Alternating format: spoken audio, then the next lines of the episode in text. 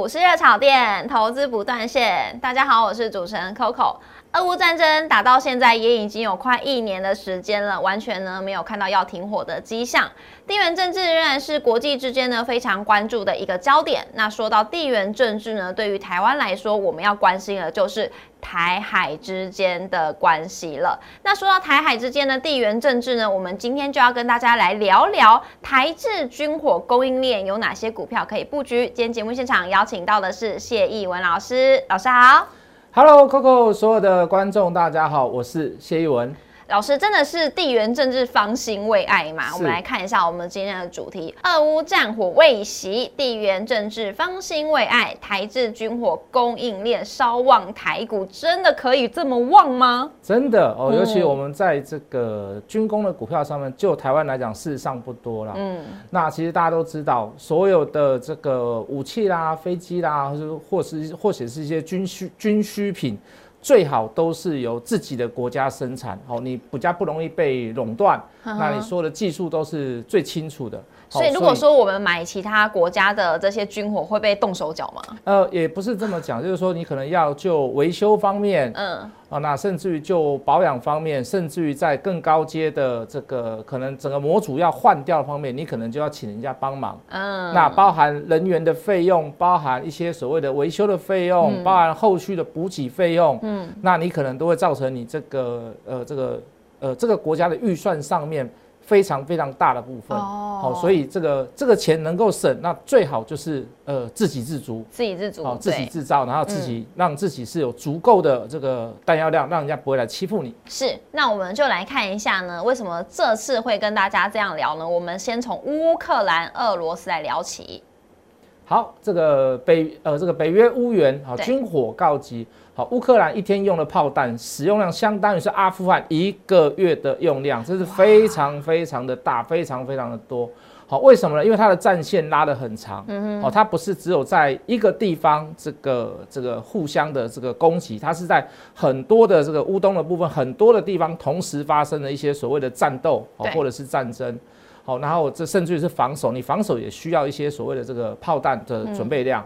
哦，自2月以来，这个俄罗斯攻打乌克兰，好，今年的2月，北约成员国已经向乌方提供了将近400亿美金的武器装备。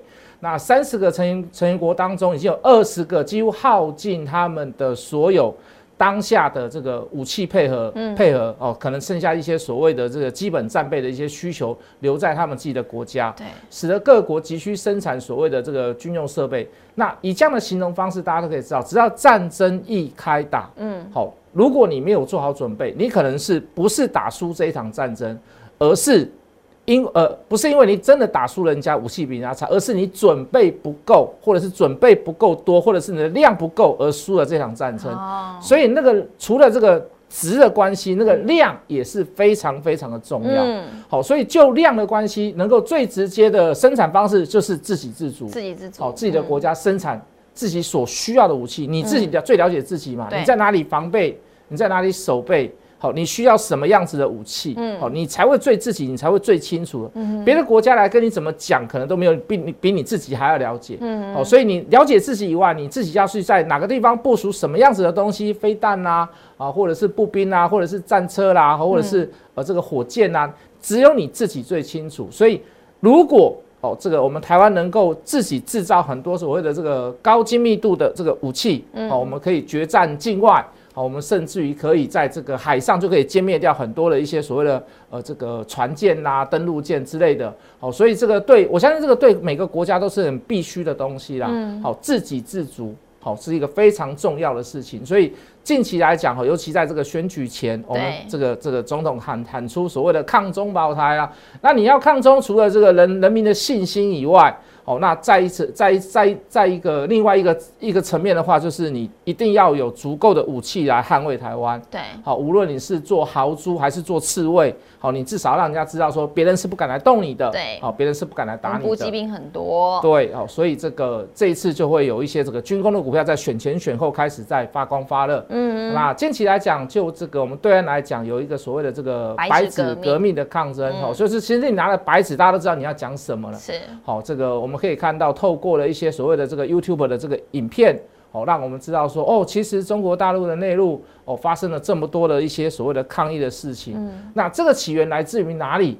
好，这个除了这个新疆的乌鲁木齐这个封控100多天发生了一场火灾，然后导致因为你封控，然后他们进去就很慢，所以有10个人在高楼上面被这个烧死。是。那除此之外，那大家就一向把这个箭头指向所谓的这个防疫过度。是。好，所以你才会造成这样子的一个小火灾，才会造成这样的惨剧。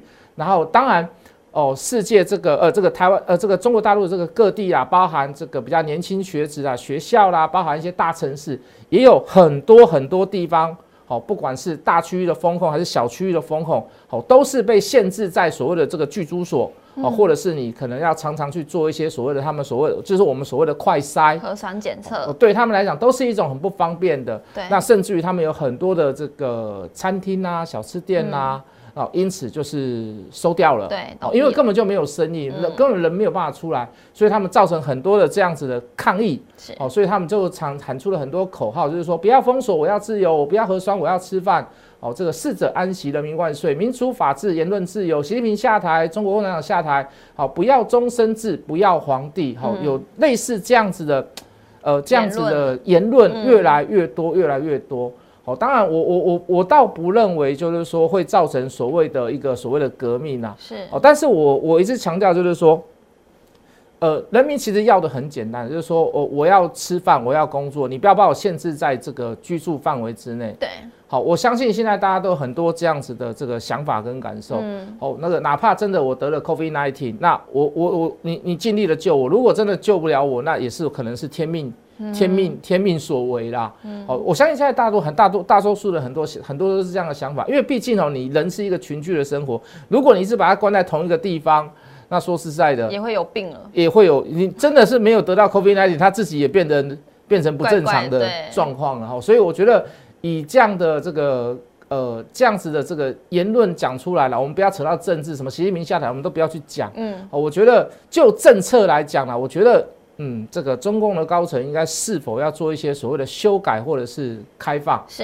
那最重要就是清零啊。好，如果你要坚持清零的话，那你真的是要做对经济来讲要做很大很大的牺牲。对。好，那这个跟我们台湾的军工股票有什么关系呢？那我稍微引述一下啦。好，就。一个国家来讲哦，真的不希望有恶邻居。那真的有恶邻居在旁边的时候，你要怎么办？你要有什么样的想法呢？好，你不要认为说那个恶邻居哦，里面他家里闹内讧，你会觉得是一件好事，其实不是一件好事。有时候他会怎么样？我内政管得不好，那可是我就是举战，我去打别人，我打这个让大家都觉得我们是同一阵线的，我们是同一个民族的。我们做了一个很对的事，而去转移目标，所以我们不希望日本啊、韩国啊、菲律宾啊、中国大陆，我们不希望他们哪一个国家动荡，因为动荡对我们邻国来讲都不是一件好事。好，所以如果我们刚刚讲这个白纸革命的部分，就会造成让我们感觉现在这个中国大陆这边内部稍微有一点点的不安。对，好，所以因此我们要更往自己的这个军工品、军用品、军需品。你要自主化是好，你甚至于要自给自足，你更要加紧这样子的脚步。事实上，时时刻刻都要所谓的这个自给自足啦。好，只是在这个时刻特别显现出来。是好，那我们大致上我们可以列出了这么多的这个军工产业链，真的很多。包含等一下我们会选出几档，因为我们刚刚说啦，哦，这个其实你看出来这么多，其实上市的不多哦，所以这种股票不是那么的难选。好，从今年以来，这个乌俄战争、台海情势的紧张，大陆的白纸运动，那国防自主化更在这个台面上显现出来这个重要性哦。这个而且台湾具备有所谓的制造所谓的战斗机、无人机、潜舰等能力，事实上还没有啦，还没有。我们要真的要往这一步去走啦。好，所以国防预算特别的增加，那为这个所谓的台厂供应链带来更多的机会。是。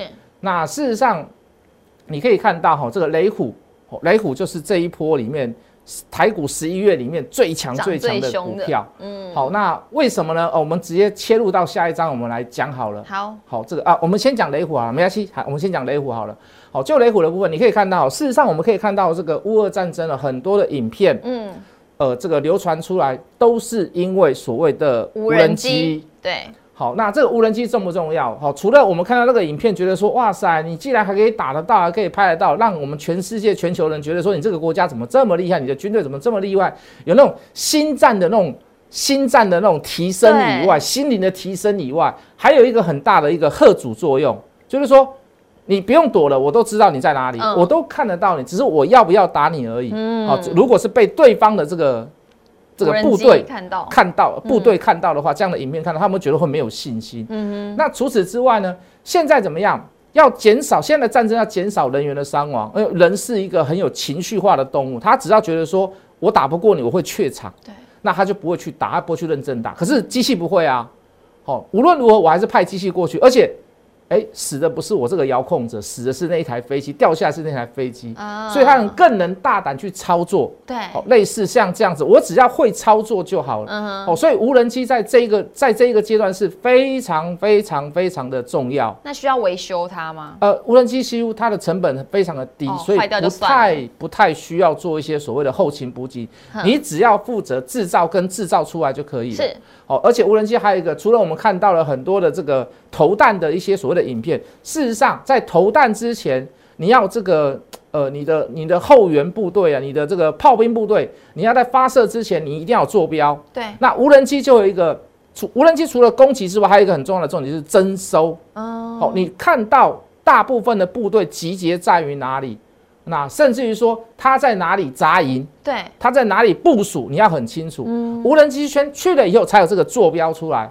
这个坐标才提供给炮兵哦，比如说这个坐标是这个动拐动动幺两动动，好，类似这样子的，好，那就给他一个坐标以后，炮兵就随着这个目标，然后做一些所谓的有效的炮击，这样也不会浪费子弹啦，对，也不会去打到医院，也不会打到学校，也不会去打到这个无辜的民众，变成侦测器了。嘿，对对对，所以这个无人机是带给这次乌俄战争里面我们最想要的东西，而且是最有效的。武器是好，那所以这个雷虎你可以看到这个当之无愧啊。从乌俄战争之后，在台湾的选举之前，开始发光发热。老师，虽然我们今天没有列出雷虎的线图，那老师您认为雷虎现在是还可以进场的吗？拉回来修正等整理，看它量价关系跟筹码关系的时候，看还会不会走第二波啊？如果没有，那抱歉就不要再买了。就不要了，对。那如果你现在持有的人，我可以建议你可以现在高档卖一半。那这一半是留什么？这一半是留就是说未来的走势，如果筹码是对的，或者是甚至于还会走第二波、第三波。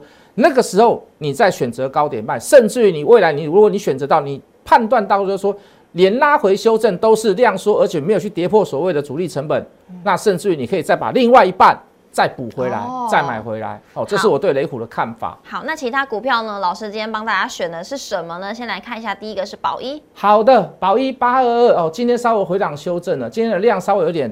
大，可是你可以看到这个量还算控制的稳定，但是有点不好的地方，今天收一个长黑棒，而且是有点量价同时到顶的味道。那相对的跟这个雷虎相比也是一样，它会进入一个所谓的横向整理阶段。大家记得，你现在你要看这样军工的股票，它已经涨一段了嘛？你要记得，你要先看一件事，量有没有萎缩，量有没有掉下来？量一定要掉下来。量如果没有掉下来，抱歉，可能筹码会更混乱。筹码会更混乱，所以如果量没有掉下来，你就不要去买它，永远不要去追大量高量的时候，反而是大量高量你是要找卖点的时候。如果你认为如果你手上还有持股，或者是你减码的持股，可是你手上还是有点持股，没有关系，你可以稍等一下，等什么呢？等它横向整理有没有低量，好，那低量之后如果再续攻。有没有伴随的超级爆大量？如果伴随的超级大爆量，那抱歉，高点已到。也到了。对，那也是高点已到。好，那至少以现在来看，以今天来讲，你至少要先卖掉一半。是。好，因为今天就是量价我们刚刚说的量价关系配合不宜的地方，就是它量价同时到顶。对。好，那如果量价没有同时到顶，那你一定要配合所谓的未来的量缩，然后再出一次比今天还要更大的量。才会有高点出现，而且不能爆量哦，你量要增，但是你只能高一点点，然后小过高，这样就最棒的一个效果。那最主要它还是主要从事一些所谓航太飞机的这个引擎的制造。那我们刚刚说了哈，这个除了军工的股票以外，那还有加一点所谓的解封题材，因为解封或者时候会需要很多的飞机。那既然它有一些做一些所谓的飞机引擎的零组件的制造商，那至少是一个双主流、双题材的一个效果在。好，我们再来看下一档金刚。好，这个金刚也是一样，它是做一些所谓的国防、航太的一些所谓的这个钢材的部分。是，好，能源工业区的能源这个应该说工业的材料运用啦。好，前三季也是这个0.9元，然后创下11年的新高，也是一样，等拉回来修正的时候再来买。那我给你的一个建议是，大概都是在这个红色那条线，都是在月线的部分的时候。好，有碰触到的时候，我们再来做一些二次的买进。哦，就可能再拉第二波的意思。对，那如果是出现量缩整理完不破前次低点成本，那我就可以大胆的告诉各位，可以再做一些所谓的加码买进的动作。好，那这是金刚的部分。对，下一个是汉翔。汉翔就是最标准的这个军用的军工股票，跟这个军用是最。这个扯得上关系的最紧密的军机啦、民机啦，包含这个所谓的这个高教机，好像那种永鹰号啦，对，永鹰号高教机也是它的这个主体结构，也是它所承揽的。那明年要交17架，那成为一定所谓的公司营运的一大动能。那也是一样，昨天出一个大量，今天拉回来修正。那像这样的股票是所有军工股票里面，应该算是最。位阶最低的哦，可是跟军工股票是最有关系的公司跟股票，但是它就是单题材了哦，它就是没有一些所谓的一些所谓的其他航空公司大，比如说波音啦、空中巴士的一些大题材，哦，那可能就稍微薄弱一点，因为它单题材而已。哦，就军工来讲，哦，这个可能很多的这个。很多的营收可能没有办法这么快的浮出，因为才还没有交机嘛，是哦，所以也是一样，等拉回修正的时候再来买，也是拉到红色那条月线，哎，是的，没有错，甚至于等这个黄金交叉之后你再来选择它也没有关系。好，另外一档是台船，台船就是说大概今年会有3艘的100吨级以下的这个巡航舰，要跟台航做一些所谓的这个续约，我们刚刚说的这个国舰国造的部分在船的上面。也是一样哦，这个重新被一些所谓的这个检视，好，那你可以看到这个以长久稳定来讲的话，这个这样的类似像台船的这种公司一定是 OK 的啦，没有问题的啦。哦，今天过高之后拉回，可是今天伴随着大量，也是有点意味在，什么意味？就量价同时到顶，哦，可是这样的股票，我认为如果是以一个所谓的国家正常发展的这个所谓我们刚刚所讲的这个国建国造的部分，对，我认为拉回来修正反而都是一个所谓的波段型的买点。可是就短线上，我们还是一样以20日来做基准。好，整理支持一定要伴随着量缩，不要伴随着大量或开高走低，或者是长长的上影线，这样筹码就会更显得凌乱。好，如果是拉回量缩之时，就筹码跟量价关系来看，我会觉得。就碰触到20日线，就可以做一些买进跟加码的动作。是的，老师今天帮大家整理出呢，像是军工这些的股票要怎么来做观察，量非常重要。还有呢，是不是有回到月线这个支撑的话，也是非常重要。老师帮大家整理喽。那如果想要知道更多的讯息，或者是想要来发问的话，欢迎大家都可以私讯老师的 LINE@ 跟老师互动来做交流。我们今天也谢谢老师，谢谢 Coco， 谢谢大家。按赞、订阅、留言、加分享，开小铃铛，拜拜，拜拜。